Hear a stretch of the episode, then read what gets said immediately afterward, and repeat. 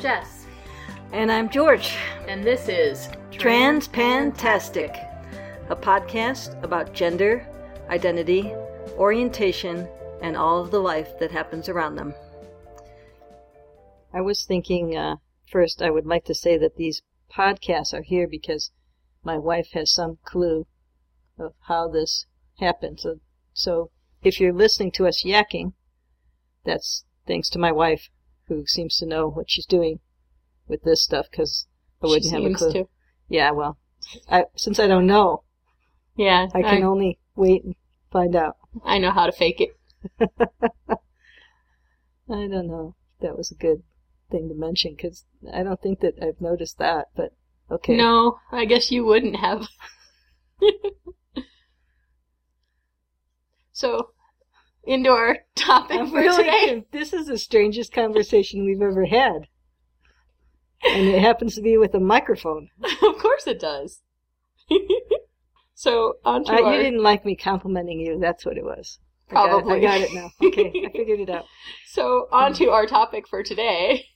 Uh, my my uh, wife has su- suggested a transography, and uh, that seems like a good place to go because I I've enjoyed listening to other guys talking about a little bit of their background and their process, and um, so you know I also wanted to say something else about about uh about this podcast being here, but I got distracted by the oddness of the conversation. what else did you want to say, babe? I, I was thinking earlier about it, and uh, you, you know, we had talked about there's not very many um, trans masculine podcasts, and then of course, right we away, found one. you found one. You did. Gendercast is is the one that you found, and we've just started listening to that. You went right along, and I think you're probably on year two or something, but I'm at the beginning, and so they are They're guys. they're more wordy and uh, lengthy at explaining and talking about things that they're thinking about than probably we are. We're a little bit more like the two homos as far as just yakking about whatever, Yeah. going off on a really strange tangent or something. But Well, at least one of them also works in healthcare, I believe, so they're very hip on, you know, what the current news is and what's going on in their world. They're also single or single-ish. They aren't. They don't have families. they're not parents. No, they aren't. It just really is a whole nother scene. as I know just from many years before, prior to being a parent, what a different world I lived in. Mhm. So on to the transography then. I um I was telling my family I was a boy, probably as soon as I could talk. I was telling them when I was three, which I've told you this story before. My grandmother promptly bought me a Beanie Boy doll, thinking that I wanted a doll, a boy. You know, she she that was the best she could understand. What do you want for your birthday. George? I'd like to be a boy. A be a boy? A beanie boy. Okay, I can do that. Yeah, something like that. No. Yeah, especially when you're three and You talking three-year-oldies. Yes, you do, and you watch Beanie Boy on Saturday mornings or whenever it was on. So there you have it. I think you just dated yourself. I did. I did, but as I said, I spent many years before being a parent. Yes. So, I, I mean many. hmm So continue, love. Okay, so, you know, I was that five year old who wanted to marry the girl next door, and, and as I became a teenager, I really had that disparity of really, I really wanted to believe that it could still happen. I could still become a boy, I was sure of it. Because there was nothing else to hold on to, probably, you know. And you were looking at the books at the library. Yeah, then I so I don't remember how I ended up doing that, but I did. I go to the library, uh, public library uh, in Chicago, and look for books on transsexual process and surgery and information, and and I, that's what I decided to do. By the time I was 14, I had decided that's what I would do. Mhm.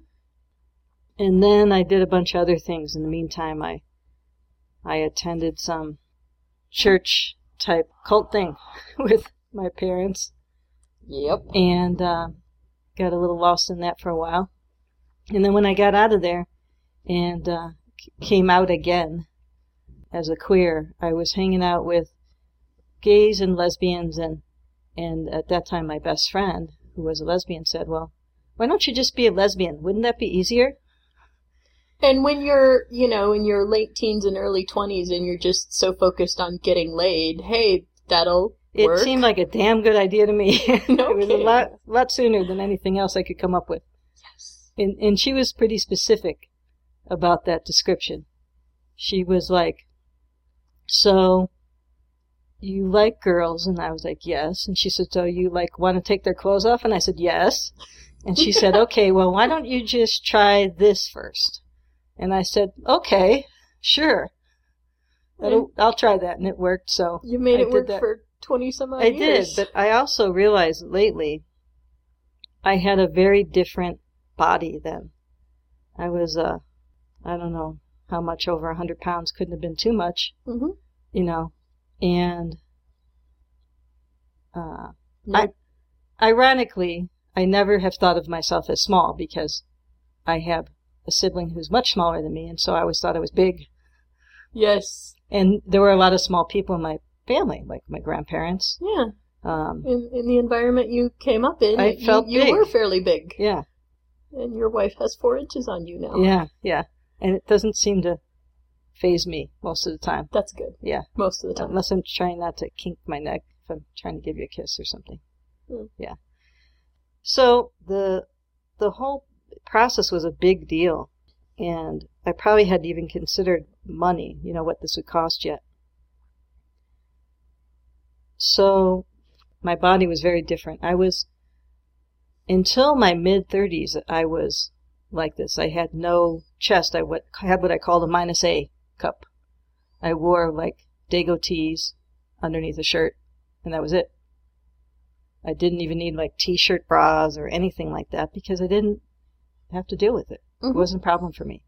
So I was really comfortable in my body in that sense. And probably in 97, 98, I was living in San Francisco and had just gotten my graduate degree. And so there was a lot of uh, trans guys in the, like SF Weekly, and it was pretty, you know, pro- more prominent than ever. Yeah. And uh, I decided to go ahead, and I had gone to a clinic there in San Francisco and started working on that. And um, then my partner and, and I, at that time, we were moving out of San Francisco, and it seemed like it would be a good time to do it because we were moving to a much smaller place, which is where you and I are now, Yes. and that it would be easier, possibly easier for me here uh, as a man. Not considering, of course, how long a process could take and so forth, but it really, um, unfortunate wording, petered out Boo. yeah, because there wasn't support, and there were too many other things to take care of, and those things took precedent. And so it it got shelved, and I also one of the reasons it got shelved is because I always questioned couldn't I just deal with the body I had and be myself, you know, like the the cult thing I had gotten involved in was very Eastern religion based, and so I thought a lot about karma and reincarnation and things like that, and thinking, well, here I am in this body, and so I I probably need to deal with it. Not thinking about, well, maybe dealing with it is changing it. You know, I didn't Oh. think of that. Yeah. Huh. So I just dealt with myself for a long time, and I was really busy taking care of too many other things. And then, 13 years later, I got divorced Yep. and went out on my own with a son.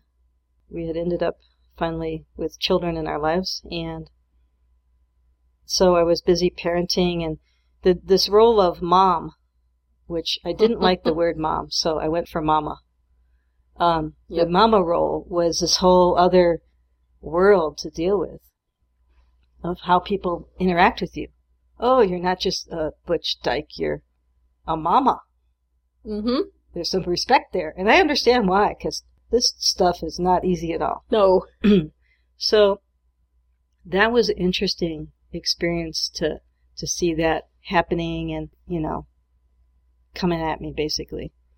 Because that's that's how it was. It, it, it came at me. Here here's our son, and you're a parent, and since you're in charge of everything, there you go. And in that relationship, you really were. Well, I was mo- most of the time at the beginning of having the kids. There, bless you. The, the dog is Dog just sneezing. yeah. Dog is sneezing. She might do it a few more times or so. Anyhow, more recently, just just at the time after the divorce, I started having some changes going on because of my age and because of some health circumstances that had happened.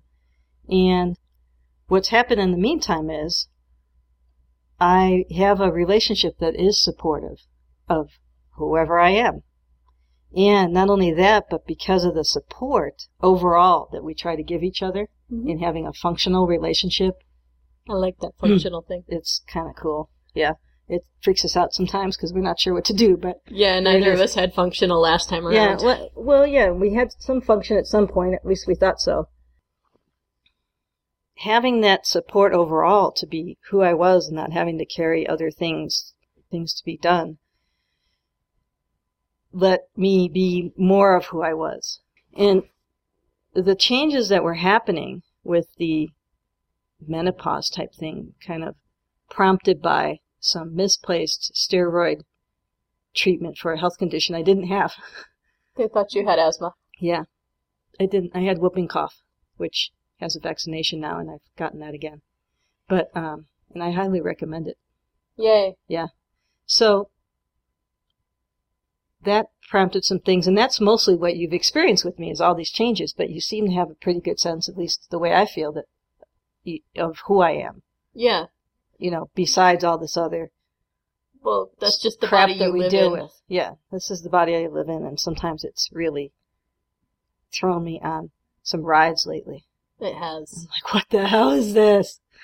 So, going through trying to handle that over the last couple of years with uh, trying to cope with the changes that were going on and, and how I felt about them, somehow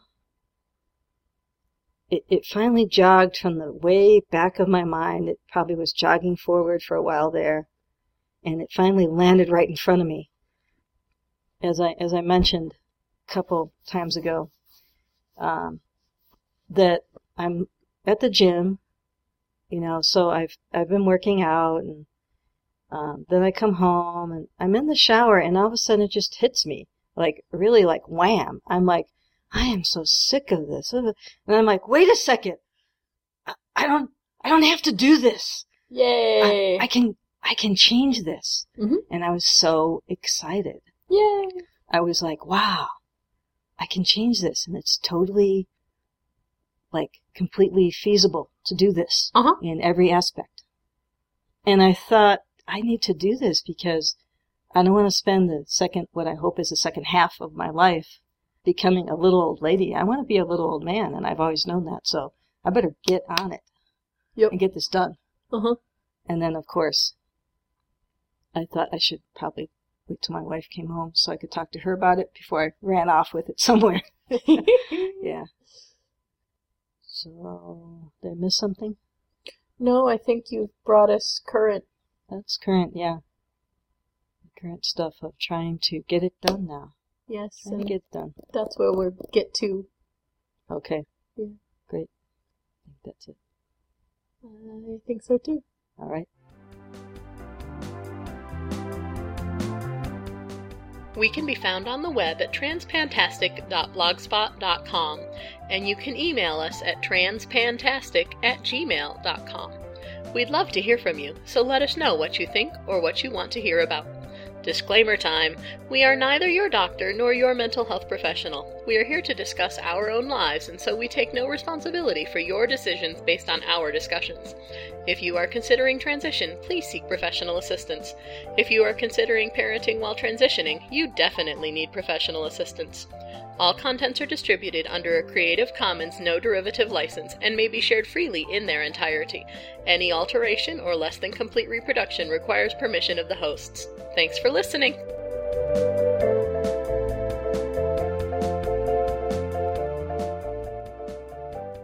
Who said anything about thinking? You did. I did? Maybe I did. Okay. All right.